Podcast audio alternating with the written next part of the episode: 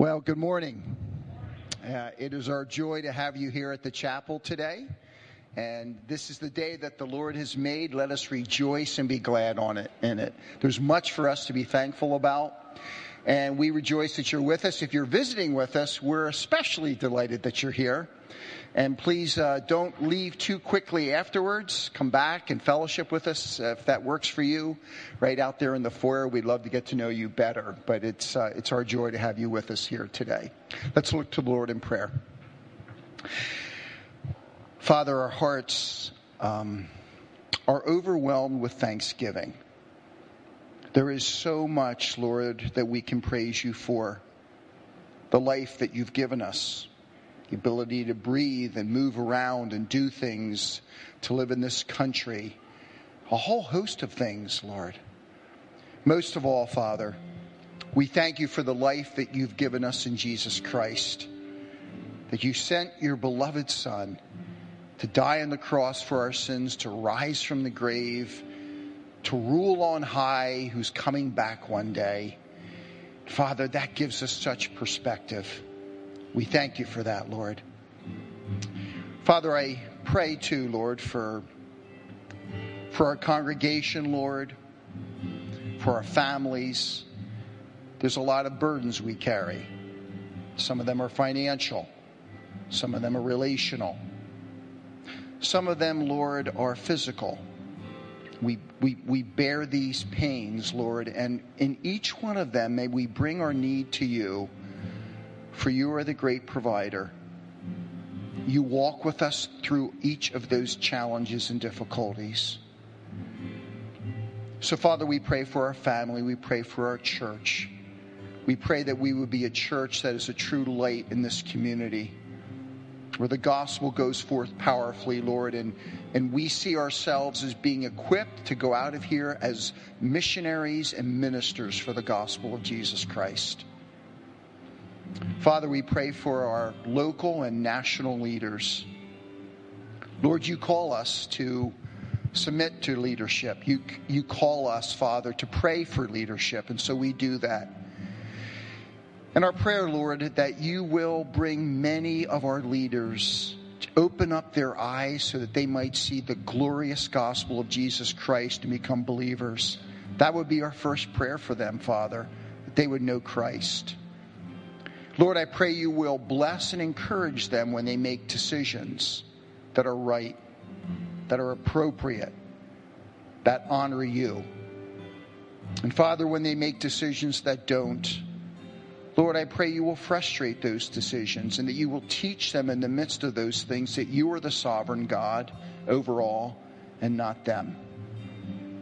So, Father, we commit our leaders to you. We commit our lives to you. We pray that you give us open hearts to hear your word this day.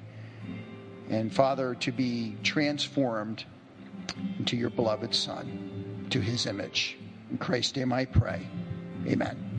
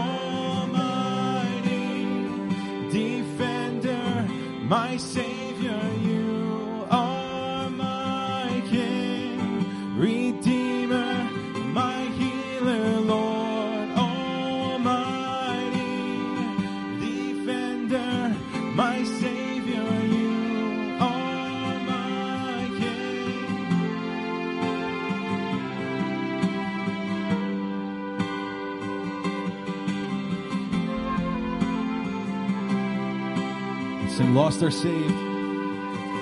Lost or saved, find their way at the sound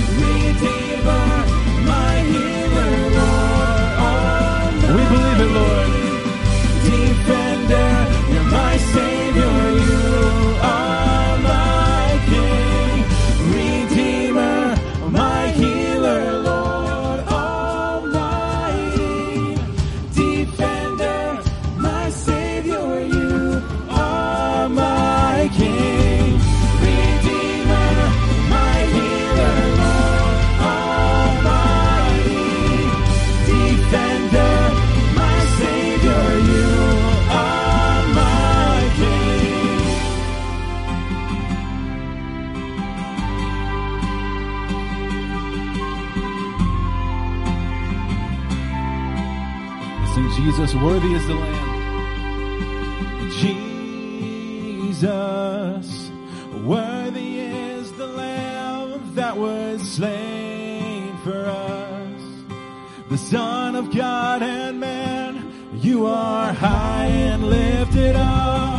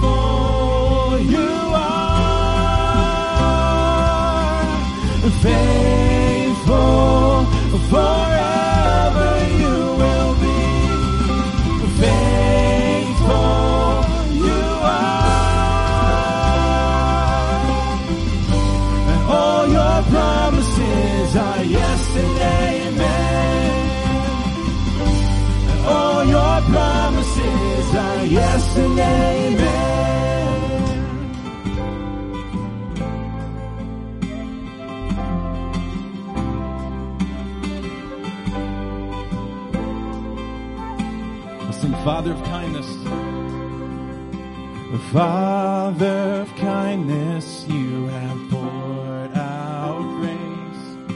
You brought me out of darkness, you have filled me with peace. Giver of mercy, you're my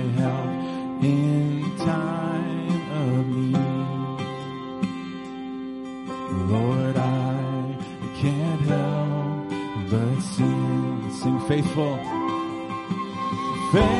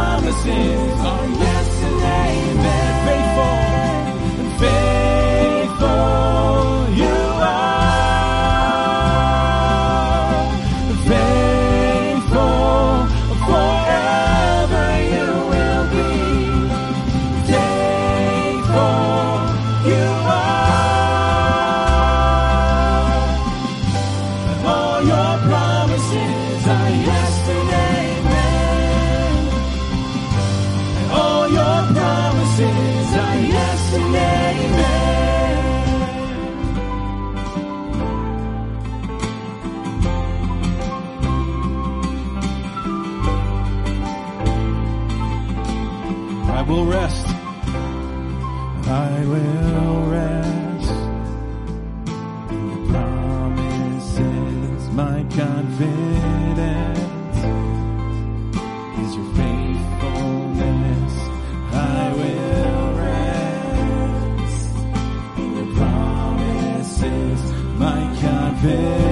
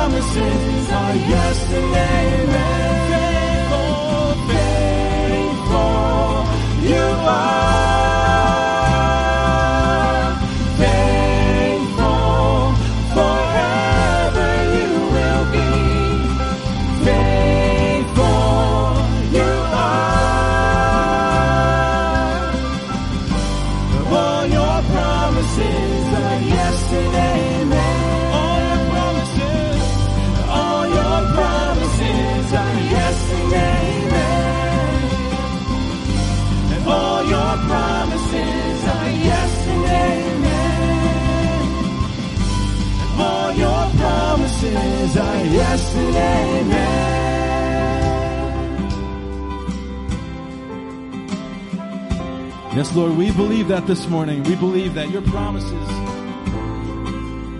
are yes and amen. We believe that we can stand on them, that we can rest in them, we can trust them. What you tell us from your word is true. Give us that peace this morning in trusting you. Let's sing I Will Rest. I will rest in your promises, my confidence.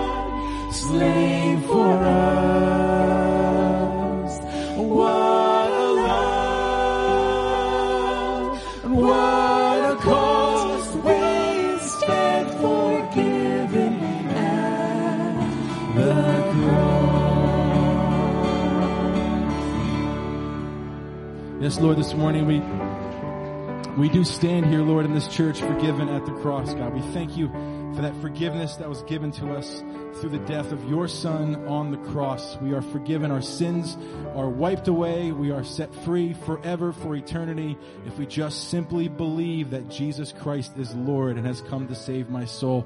If we give our lives over to him, then we are saved and set free.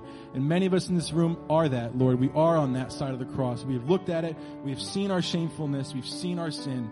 We've seen the problems in ourselves. And we have looked to Jesus for forgiveness. And Lord, we continually stumble and fall, and you are not unaware of that. You know that, Lord. You know that we are going to struggle to become more like you as time goes on, but we long to be that way. We long to be more like Christ. We thank you, God, this morning that we can sing together and sing of your mercies, how great your name is, Lord, that your promises are true, and we can sing about the cross and your resurrection that has changed our lives forever and completely, fully, Lord. So thank you this morning that we can sing. We ask now you'd help us to hear your word, Lord. Open it up for us. Give um, uh, the Spirit to Pastor Tim this morning. Work through him, Lord, as he speaks uh, to us, Lord. Thank you for this time, and we pray this in Jesus' name. Amen. You can be seated. Amen. It's hard to follow a song like that and say, I'm going to bring a little more. Okay. Uh, a beautiful exposition of the cross of Christ that changes our lives. So on Friday night, which was actually Saturday morning, about 2:20 a.m.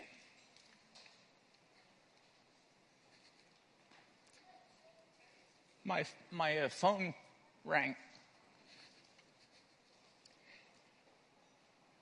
and that's that's always one of those mixed moments. You're hoping it's spam. I would actually like spam at 2:30 in the morning. It was uh, my son-in-law from Kansas just simply saying, I called to say the water broke. So, well, either there's a flood or something better. And uh, so uh, at 6.30, 7.30 uh, yesterday in the morning, a little boy named Judah was born. And so, yeah, we don't know who the grandparents are, but so no, it's uh, a blessing from God. Uh, so uh, they don't look like me though. So I want you to turn to uh, Mark chapter 14, and you can let the children be dismissed if they have not gone already. Okay, for junior church. Mark chapter 14 is uh, contains one of my favorite accounts in the Gospels. Um,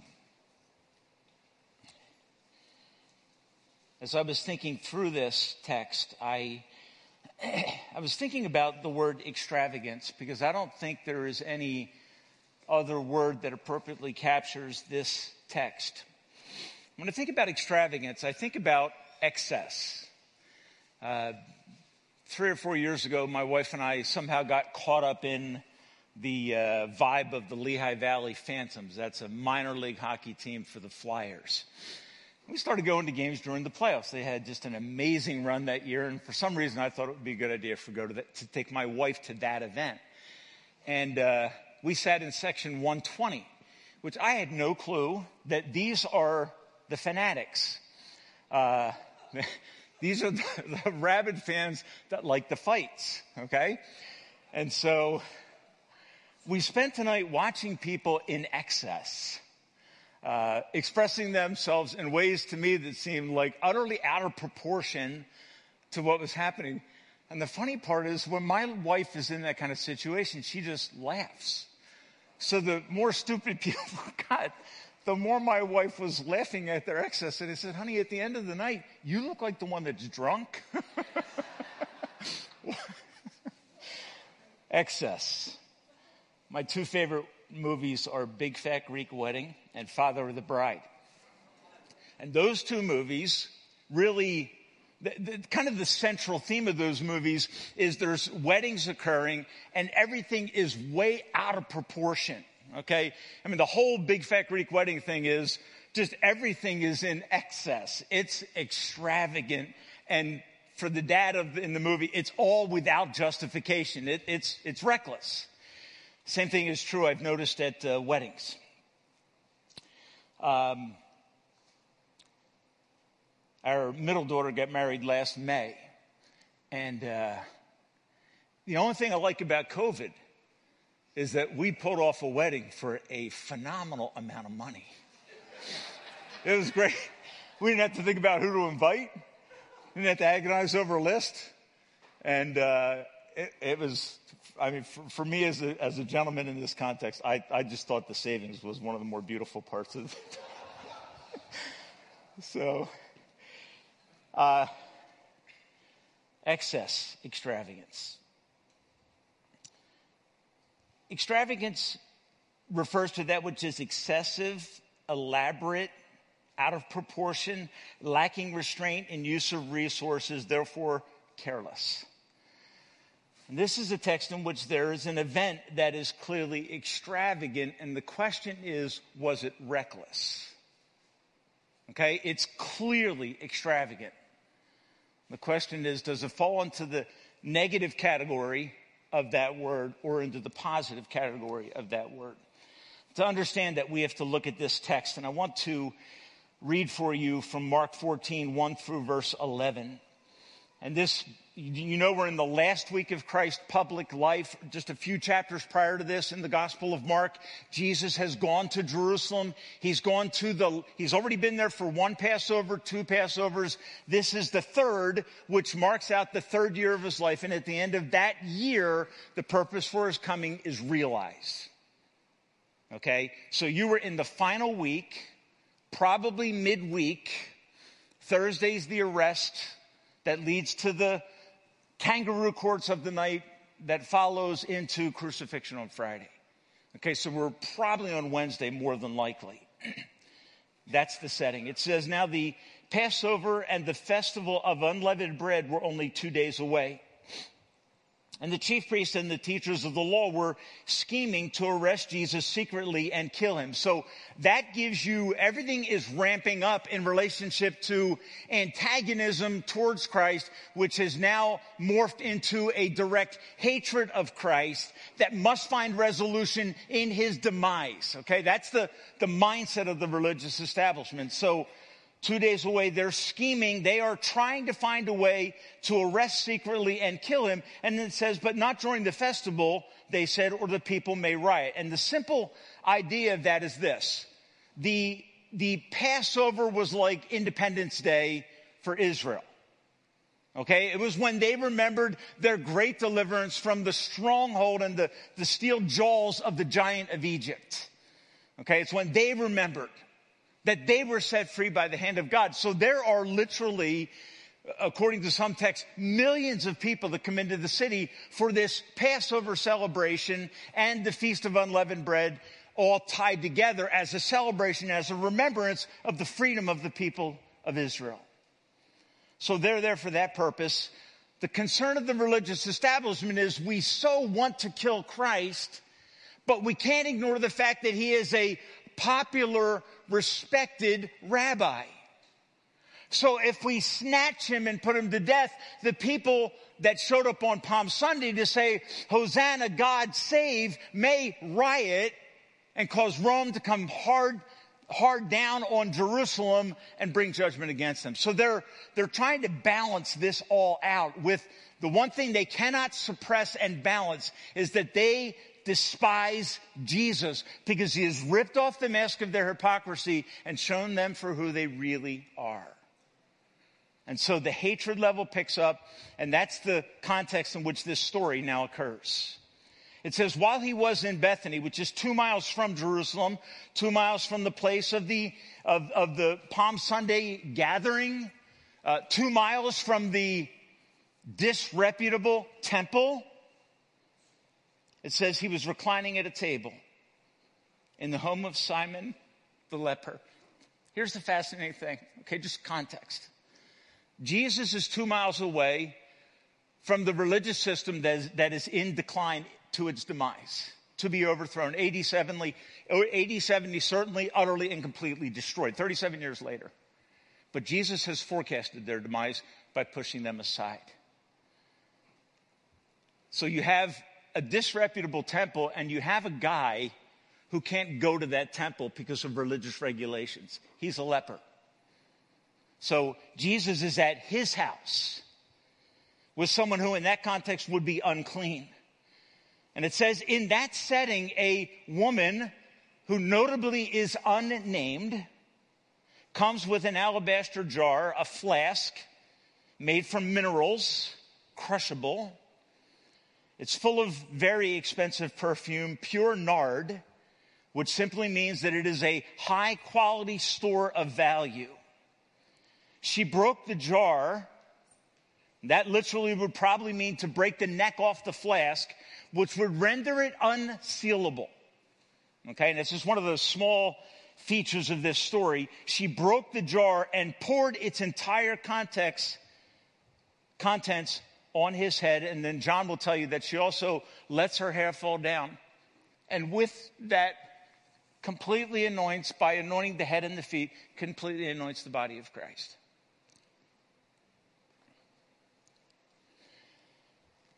Some of those present were saying indignantly to one another, Why this waste of perfume? It could have been sold for more than a year's wages and the money given to the poor. And they rebuked her harshly and repeatedly. Leave her alone, Jesus said. Why are you bothering her? She has done a beautiful thing to me. This extravagance is well placed. The poor you will always have with you, and you can help them anytime you want to but you will not always have me. She did what she could. She poured perfume on my body beforehand to prepare my body for burial. Truly, I tell you, wherever the gospel is preached throughout the whole world, what she has done will be told in memory of her. Then Judas Iscariot, one of the twelve, went to the chief priest. Judas has had it to betray Jesus to them. They were delighted to hear this because what is Judas? He's an insider who can bring an accusation of Christ, against Christ that would hold credibility. So they were delighted and promised to give him money. Fascinating. So he watched for an opportunity to hand him over, or many of our translations will say, to betray him. At the heart of this story is extravagance. And my prayer for this morning is that God would make us so. That God would confront the apathy that is often present in our hearts and make us believers who are extravagant. So, one thing you'll notice is verses 1 and 2 and verses 10 and 11 have the same theme. Okay? They are about the hatred of the religious establishment towards Christ. Sandwiched in between those two sets of verses, you find this story. Okay, and it's important that you understand that the story, this account, has a context.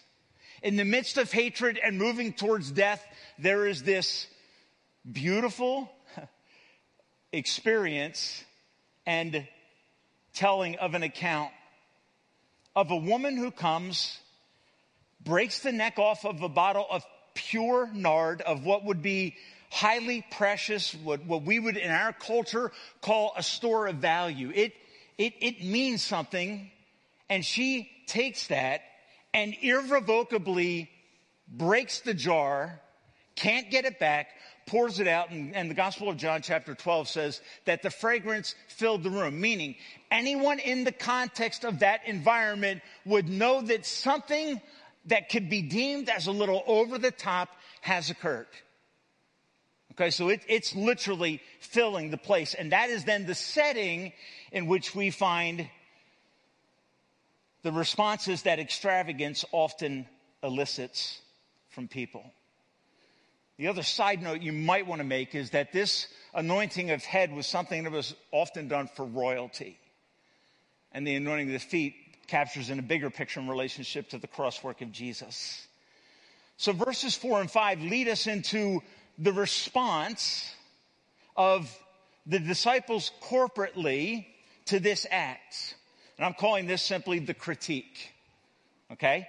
So their question is, why this waste? It's a fascinating statement. They were saying indignantly to one another, why this waste? And the indignantly to one another speak tells you that this is not simply something that Judas is thinking. Okay, he's not the only one who is taking clear offense to what happens. If you go to the Gospel of John, I believe it's chapter 12, you'll find that Judas is the only person who is spoken of as reacting. I think what happens is Judas is an instigator. He starts a conversation about the appropriateness of such an act given the care for the poor that is so prevalent among us. You can kind of see that fitting Judas's MO.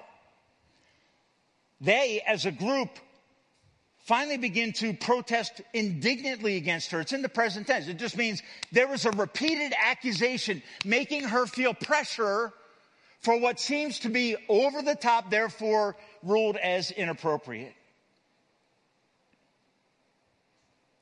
They accuse her of a lack of judgment, of being way out of proportion. And the end of verse 5, it says, and they rebuked her harshly. Some translations will say they bristled like porcupines against her. They, they were so frustrated with her that they wanted to do damage to her, not physically, but emotionally to express strong disapproval.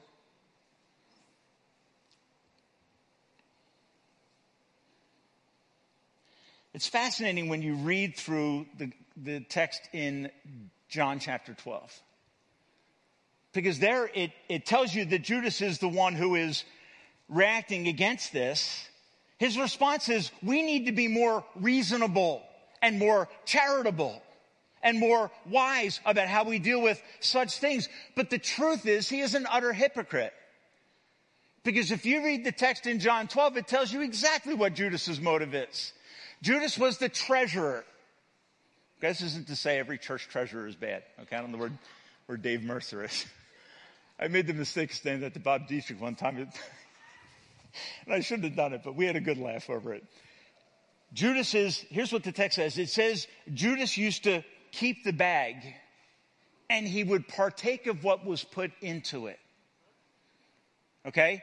So his objection to her extravagance is sheer and utter hypocrisy, but it sucks in the disciples into the rebuke. Because they don't know that the guy that watches the money is himself an embezzling thief. And so his reaction about the poor is picked up by Christ. he's like, okay, Judas, let's talk about that one. So the critique ends Judas's real motive is exposed and they are rebuking her harshly. By way of application, can I say this? When you go all in for Christ, you need to anticipate critique from apathetic Christians and from those that don't know the stunning value of Jesus. I think most of us anticipate that and as a result live a mediocre Christian life because we don't want to deal with what happens to this woman. And we settle for a Christian life that in no way reflects the level of sacrifice that our Savior made. This woman seems to have no regard for what is said in the context of categoric rejection of her extravagance. Here's, I think, the danger for us as believers. I think we want to be respected. I fall prey to this. The book of Proverbs says that the fear of man brings a snare, it sets a trap. And I believe that many of us fall into that trap. If you crave respectability, if you crave appearing to be a balanced Christian, longing for the applause and respect of people, even if humbly and unwittingly, it will stifle Christ following and you will forfeit the applause that matters most. See, I, I know, I, I, I've been in public ministry long enough. I know how to get people's applause. I know what causes people to say, Thank you, Pastor. And, and we all, in the context of our workplaces, of our community places, and in our families extended, we all kind of perfect this idea of respectable Christianity. Because the last thing we want to be seen as is imbalanced, like this woman appears to be, because of how much she loves Jesus. So I want to give this as a caution to us as a church this morning.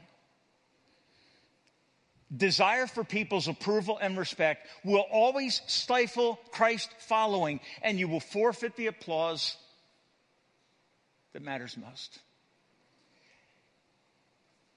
Every believer comes to points in their lives when we must assess what really matters. And as the old chorus says, decide to follow Jesus.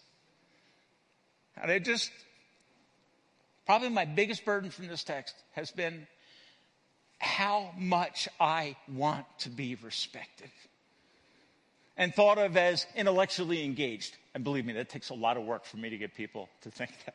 Okay.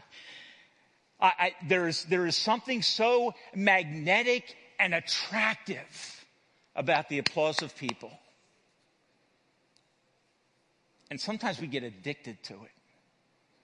And we forfeit the right to be compelling believers in Jesus by how we live.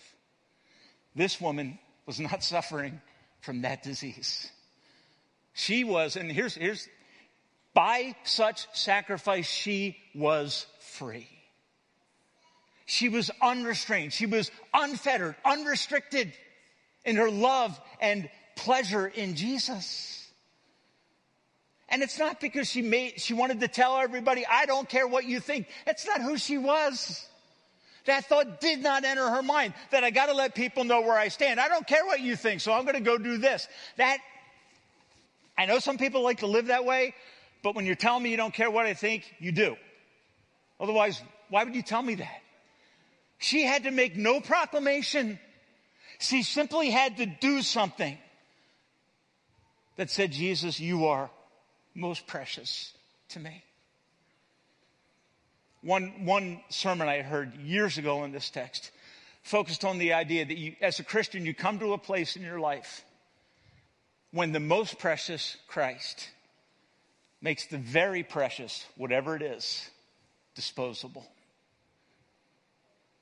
Okay, when love for Christ becomes clearly what it should be, it resets all the values in my life. And the thing that I thought I had to have becomes disposable.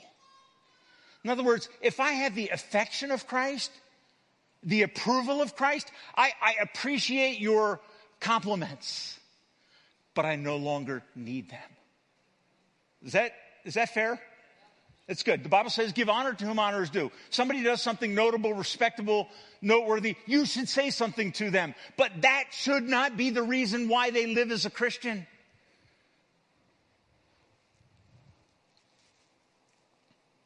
My guess as I read through this text is that this woman was not informed by the critique of the disciples. In other words, when Judas goes off giving the detail, this could have been sold for this. I don't think she stood back and said, Oh my gosh, I had no idea. that my sacrifice was so profound. It literally is worth 300 denarii, which would be the wages of a common worker in the ancient world for a year. So you can do your own calculations. Mine comes out at about 40,000 a year. In, in context, she took that and said, it is the appropriate sacrifice for Christ. Okay, I, I'm going to tell you something. I'm not there. This, this text confronts Their assessment of the gift's value did not surprise her, nor did it deter her from what she was committed to doing. I believe she was fully aware of the cost and poured it out in the most appropriate way. So I ask you this question this morning Has your devotion to Jesus,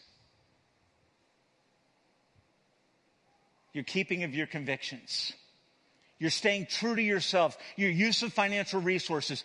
It, has it ever raised a red flag or drawn an accusation of extravagance? Could anyone at any point in your Christian experience look at your life and say, mm, has it ever raised an eyebrow? Cause someone to say, eh, that's getting a little, because our life should. I think we are often guilty of playing it too safe, particularly when it comes to sharing the work of Christ. Well, in verses six to seven, Jesus has had enough. And in verse six, he, he, he barks out, Leave her alone. Why are you bothering her? The act you are condemning as inappropriate is, in fact, beautiful.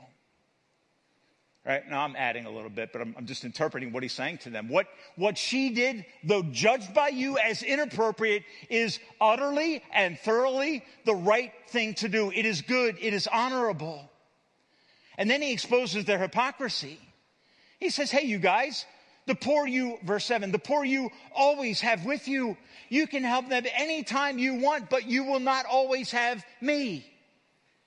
Meaning this moment in redemptive history where Christ is present and working towards the ultimate sacrifice that eternally changes things. This woman gives up a temporary thing to honor an eternal thing. I think, I think Nate Saint said it this way. He said, He is no fool who gives up what he can't keep to gain what he can't lose. Or maybe it's Elliot. Is it Elliot? It is Elliot. Jim Elliot. He's a missionary that died on the beaches seeking to reach the, uh, the Auca Indians in South America. And everybody said, What a waste. That's the pressure you're up against. That when you decide to go all in, here's what you do need to know critique is coming, okay? People are going to think you've gone over the edge. You're one of them now. Okay? I had a friend of mine say this to me recently. He goes, of one of his relatives, he goes, She thinks you're. I said, Tell her I am. Tell her I have a whole church that will verify the truth. Extended family, I, all kinds. This, this is interesting because the question becomes, is Jesus disregarding care for the poor? There's no way you can believe that if you go back to chapter 10 when he's dealing with the rich young ruler and he says to him, sell everything you have and help the poor. It's just that in the context of life, there are priorities. The gospel of Jesus Christ is of eternal consequence and the care for the poor is of temporary consequence. On that basis, Jesus says in this moment, her calculus was utterly correct. She, she chose that which has eternal consequence. Now, the question that, that starts to emerge, and it's kind of what Jesus is saying, it, it, what she does is an expression of priority. If you simply relieve temporary needs, but never in that context speak the words of life, you fall short of the call of Christ. Okay, so our acts of generosity towards the poor and gospel proclaiming run in tandem. And if push comes to shove, one is more important than the other. And it's the thing that has eternal value. Okay, all of our acts of service and love, must always be the plate on which the gospel is appropriately served for hungry, starving people spiritually. So go and do good. But don't do it motivated by a desire for the respect of people around you, for the applause of man. Do it for the good of people eternally. And I think that's really the thrust of this text. If the gospel you profess, however, does not lead to charity and love of others, you need to re-examine the gospel you profess. It cuts both ways. They go together. The Great Commission go into all the world. And James chapter one, true religion is this, to care for widows and orphans in their distress. They are both the call of God for the church.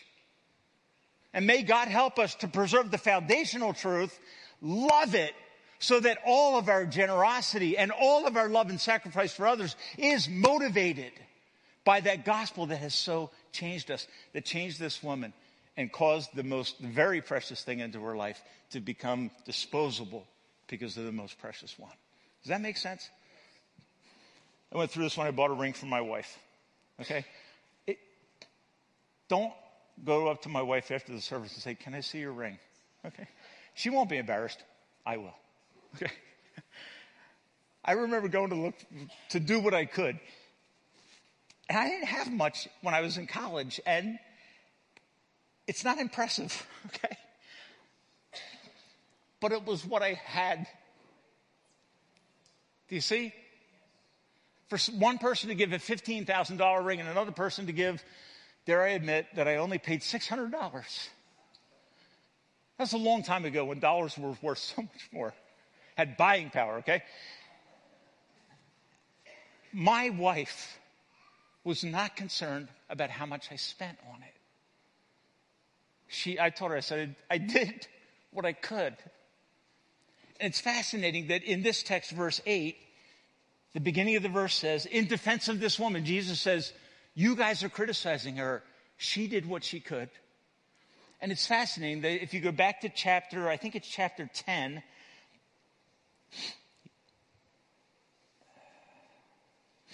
remember the story of the widow with two mites?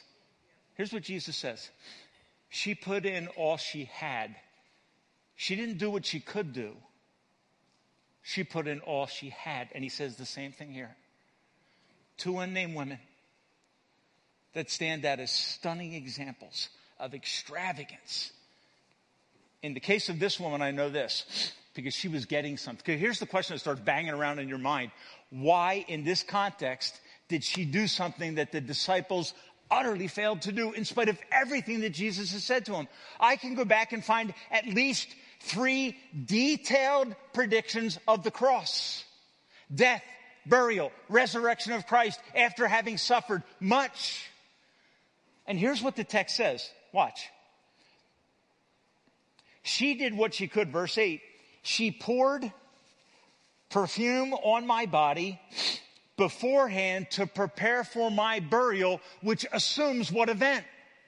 It assumes the passion of Christ. It assumes his suffering, his crucifixion, his despicable death as one cursed hanging on a tree for you and I. And Jesus says, she did what she could she poured perfume on my body beforehand to prepare me for burial, meaning she got something about Jesus that the disciples failed to understand in an excusable fashion at some level. But I think we're all grateful that they're included in the story. Their struggling is included in the story because it looks a lot like mine. I wish my personal story looked like hers. Because in verse 9, Jesus makes an amazing prophetic statement. He says, Truly I tell you, and, and this, this is fascinating because what is he doing? He's ramping it up. He's saying, Guys, I'm going to tell you the truth. Not that he ever lied, but it's like, I swear. Okay, sometimes we'll say that we probably shouldn't say it because, like, why do you have to say that if you're telling the truth? You should just tell the truth. Even Jesus in this context says, Truly, notably, I say to you, wherever the gospel is preached, which is what? The conclusion of the work of Christ, that after his burial, he will come forth from the grave as a victorious Savior. In that context of truth telling and gospel proclaiming, he says, wherever the gospel is preached throughout the whole world, what she has done will be told in honor of her. Jesus is saying, go to Christian churches around the world today, and occasionally this text should be proclaimed in memory of a woman who did the extravagant thing, received critique, but ultimately commendation from Christ. She rightly perceived the connection between the cross of Jesus and her true personal need. And you can only speculate in this text as to who this woman is. Many think that she's one of the women that has come to faith in Christ around the experience of Simon the leper's house. And she is so overwhelmed coming out of her brokenness. And it's typical, if, if you read the Gospels, it's typical that Jesus spent his time with sinners, with people who had a reputation, with people that you wouldn't want to be seen with. And she is one of them. So I can only imagine that she has begun to comprehend Mark 10 45, where Jesus says, even the Son of Man did not come to be served, but to serve by giving his life a freedom price for many. And somehow that truth has lodged in the heart of this woman, has borne the fruit of true saving faith that has led to extravagance towards Christ because she can't get over the fact that she has been totally forgiven. You want to fire up your extravagance, you want to fire up your generosity, think of this song. When I survey the wondrous cross on which the Prince of Glory died, it requires an action. My richest gain I count as loss. It becomes disposable. Do you see? That song says, look at this, and then do this. Because that is the effect of meditating on and glorying in and talking about more and more fully the, the absolute unbelievable magnitude of the cross work of Christ, which this, this woman only knew a little bit. She is on that side of the cross. I live on this side of the cross. And I have a greater obligation than she to be extravagant in my walk with Christ.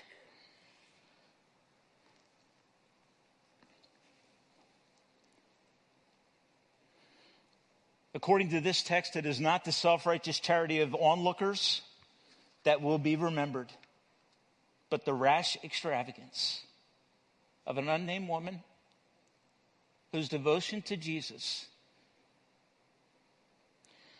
leaves no room for pious calculation. The disciples are like, oh my gosh, that was worth this and this. And Jesus is like, let her alone what she has done in light of the gospel is utterly appropriate. And it was, yeah, it was a spontaneous reaction to grasping the gospel.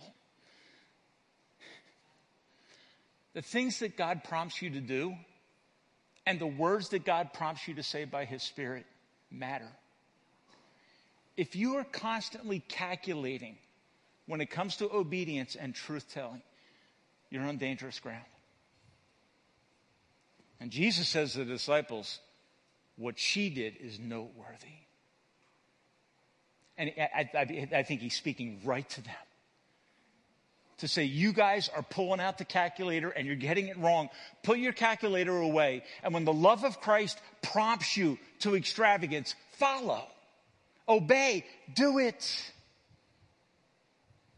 In this story, a named disciple, Judas, betrays Jesus to death for a paltry 30 pieces of silver. While an unnamed woman anoints Jesus for his death, giving up all that she had because she knew she had eternal life. That's sad. That one could be with Christ and, and all he wanted was a better life. Folks, that's why if you hear me talk about the prosperity of gospel, it is an utter perversion. Judas followed Christ because he wanted more.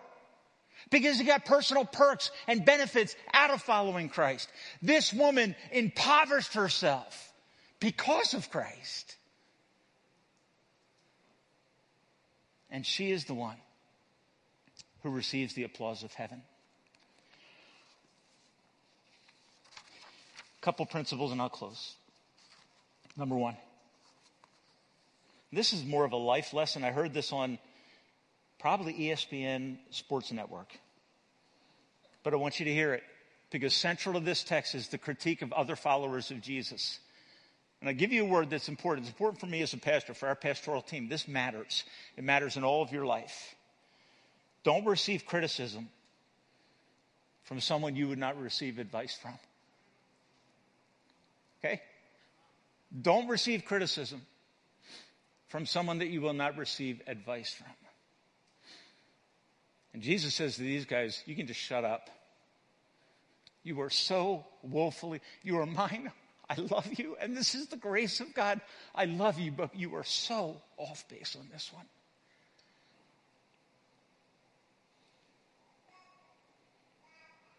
And don't sacrifice the applause that matters most for that which is temporary and cheap and will never satisfy.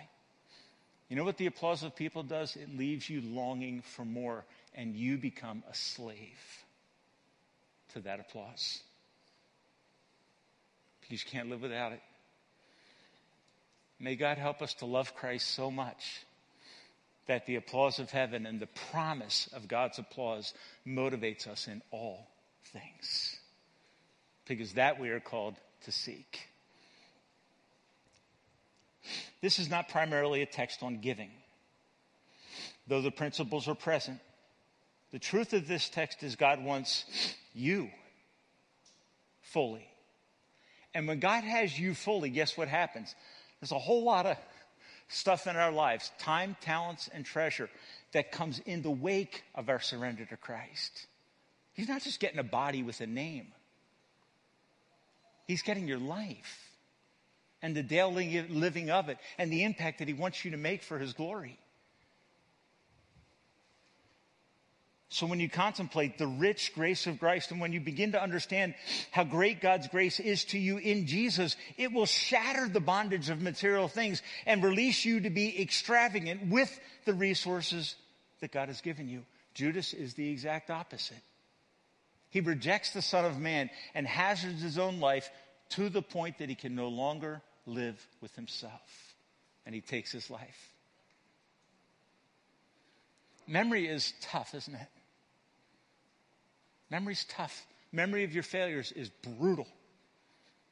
And only the grace of God can transform you, transform you like it transformed this woman, who I'm convinced is one of the crowd around Jesus with a reputation. And she is so liberated and free that she doesn't even hear Meaning it's just not what she listens to.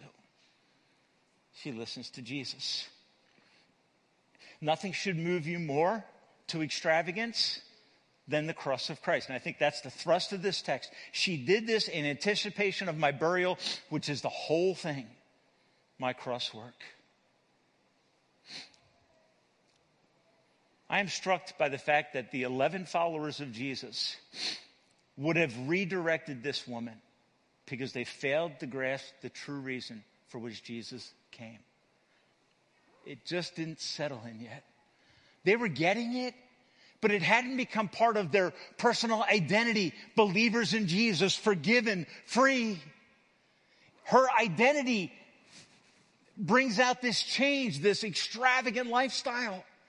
And when you meditate on the crosswork of Christ, like the disciples ultimately do. You begin to write things like the disciples ultimately begin to write. And that is that Christ is worthy of everything in my life because he has done so much for me. A Christian's love, sacrifice, giving should be prompted by the extravagant grace of God. Folks, listen if what you hear me saying today causes you to say, sitting in your seat right now, oh my gosh, I need to try harder. I got to go back to that person I saw this week and it didn't help. I got, I got, I got to go back and I have to make that right. That's bondage. Every act of goodness, every act of sacrifice, every act of love that we as believers do is always a response to the greater love of Christ. That's why the, the, the First John says this: We love Him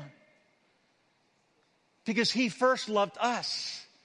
If what you hear me saying is, I got to find my bottle of nard in my life, my store of value, and I need I need to give it to someone, then I'll be better. You, you won't. It's not until the love of God touches you and transforms you internally, your external life will fall in line when Christ has your heart.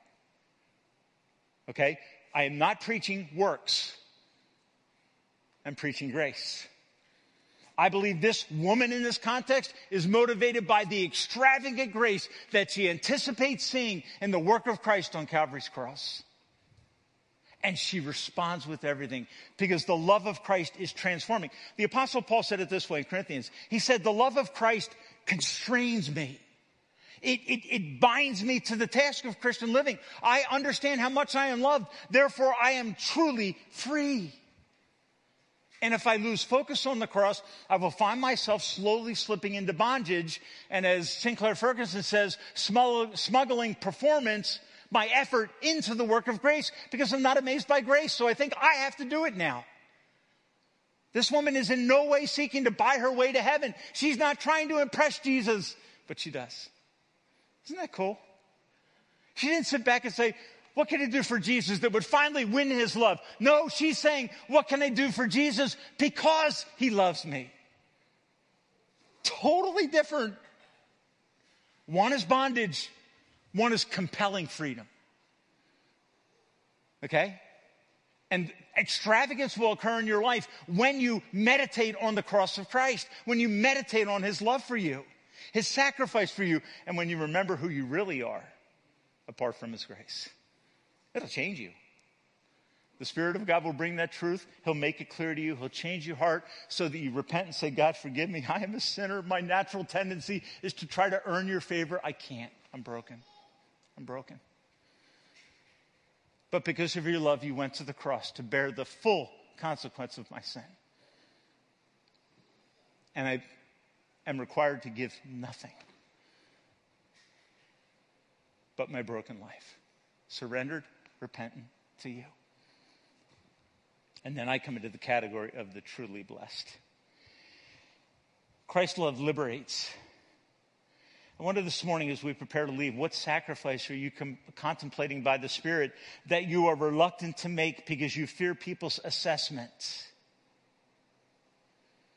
Maybe it's the public profession of your faith in the waters of baptism. And you're thinking to yourself, I want to be the balanced Christian. I don't know if I want to get in front of people and talk about Christ's love and sacrifice. It kind of sounds kind of weird when you say it, doesn't it? I mean, do I really want to get in front of people and tell them that Jesus Christ has completely changed my life? That Jesus loved a sinner like me and went to Calvary's cross to redeem, forgive, and set free? Yes. Do you see? Don't sit back and calculate obedience. Do it. Step forward. Trust God. That's what this woman did.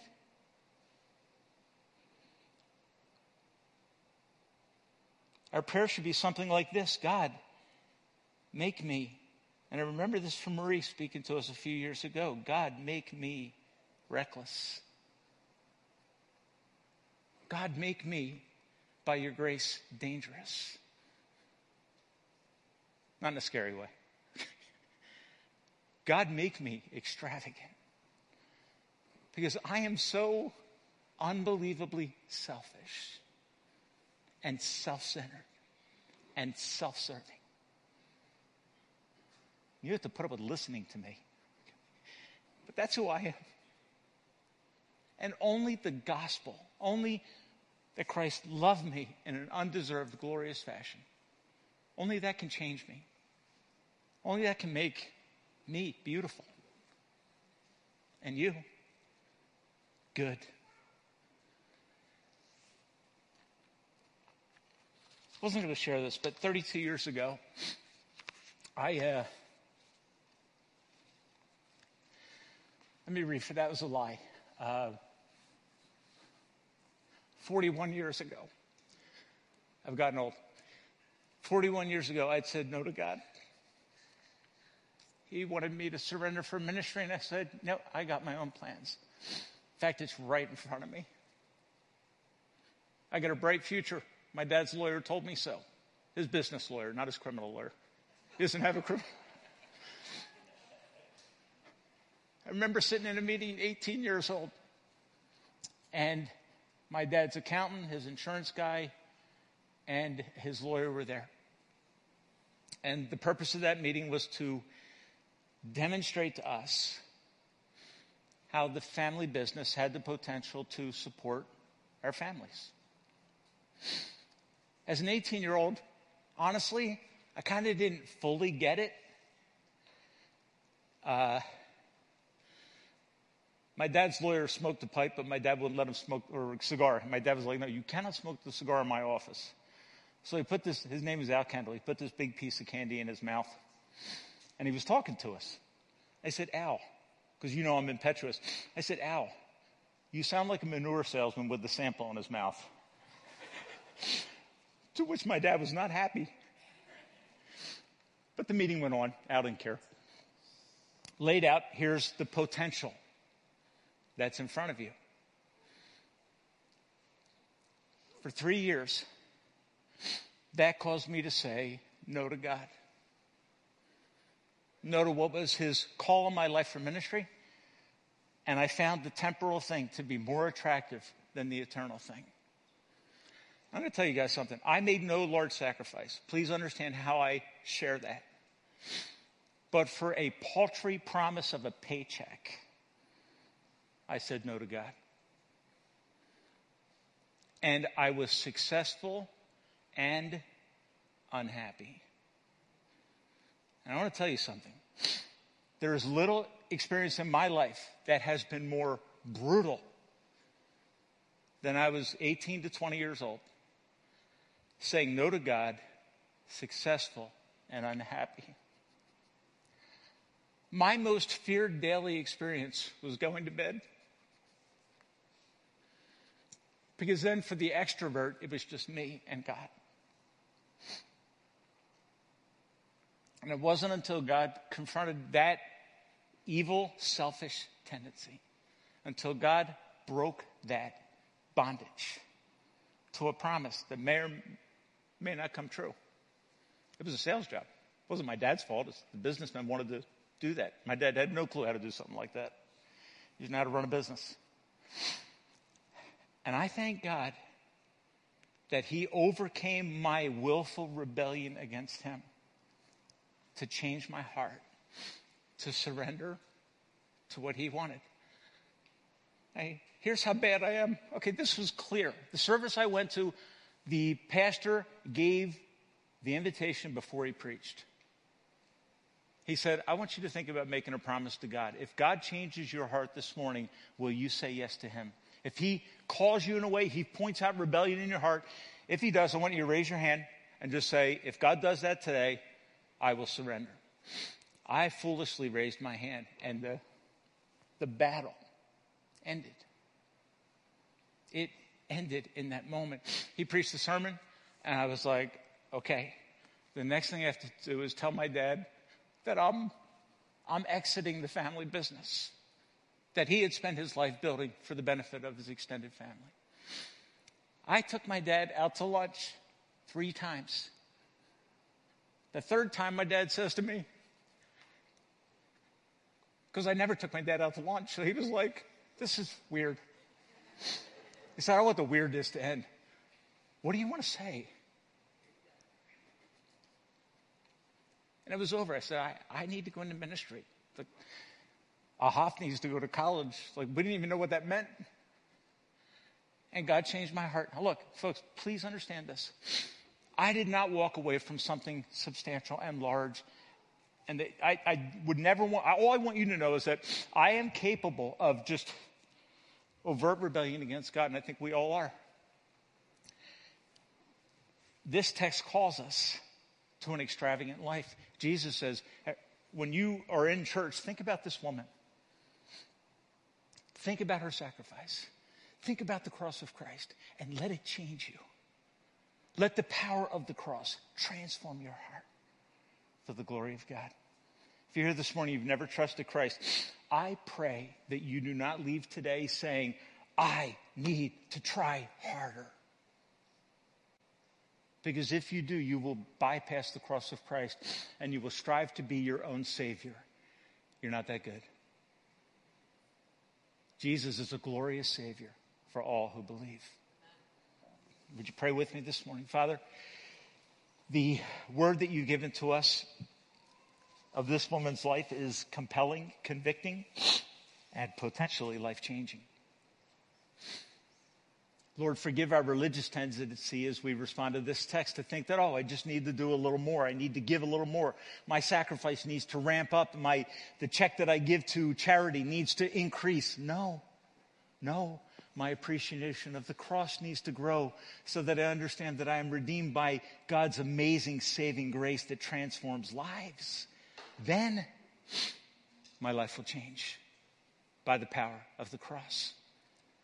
So, Lord, as we sing our closing song, let us revel in, let us glory in, let us adore the cross, and let us silence our ears to the, to the, the scuttlebutt that is so prevalent in our lives. Let us shun the desire for people's approval and help us to live for the applause that matters most of all the applause of Christ. Well done. Good and faithful servant. Bless now as we sing our closing song for the glory of Christ. I pray these things, and all God's people said, Amen.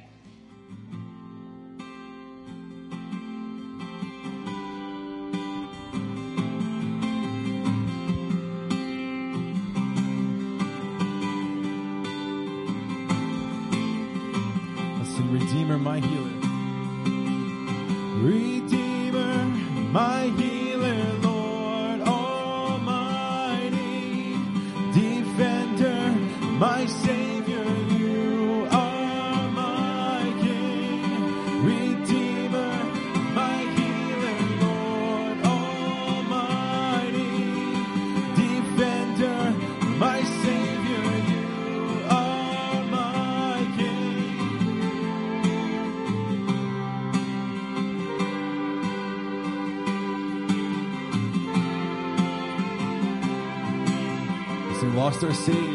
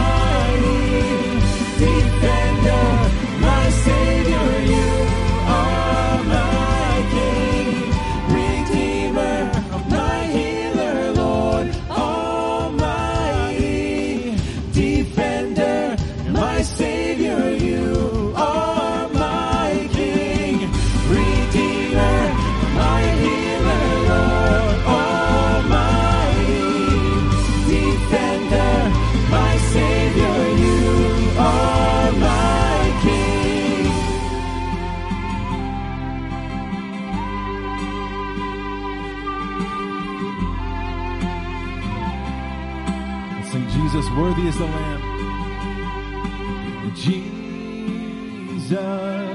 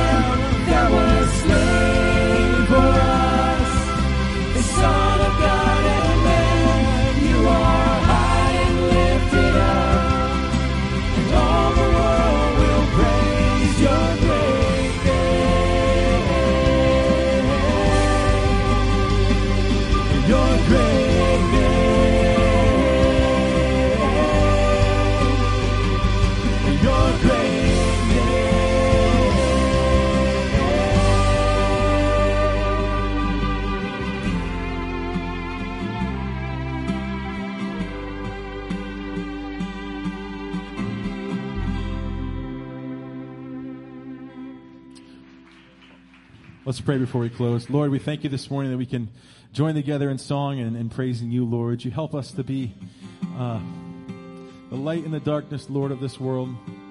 Will we surrender everything to you as we go into this week?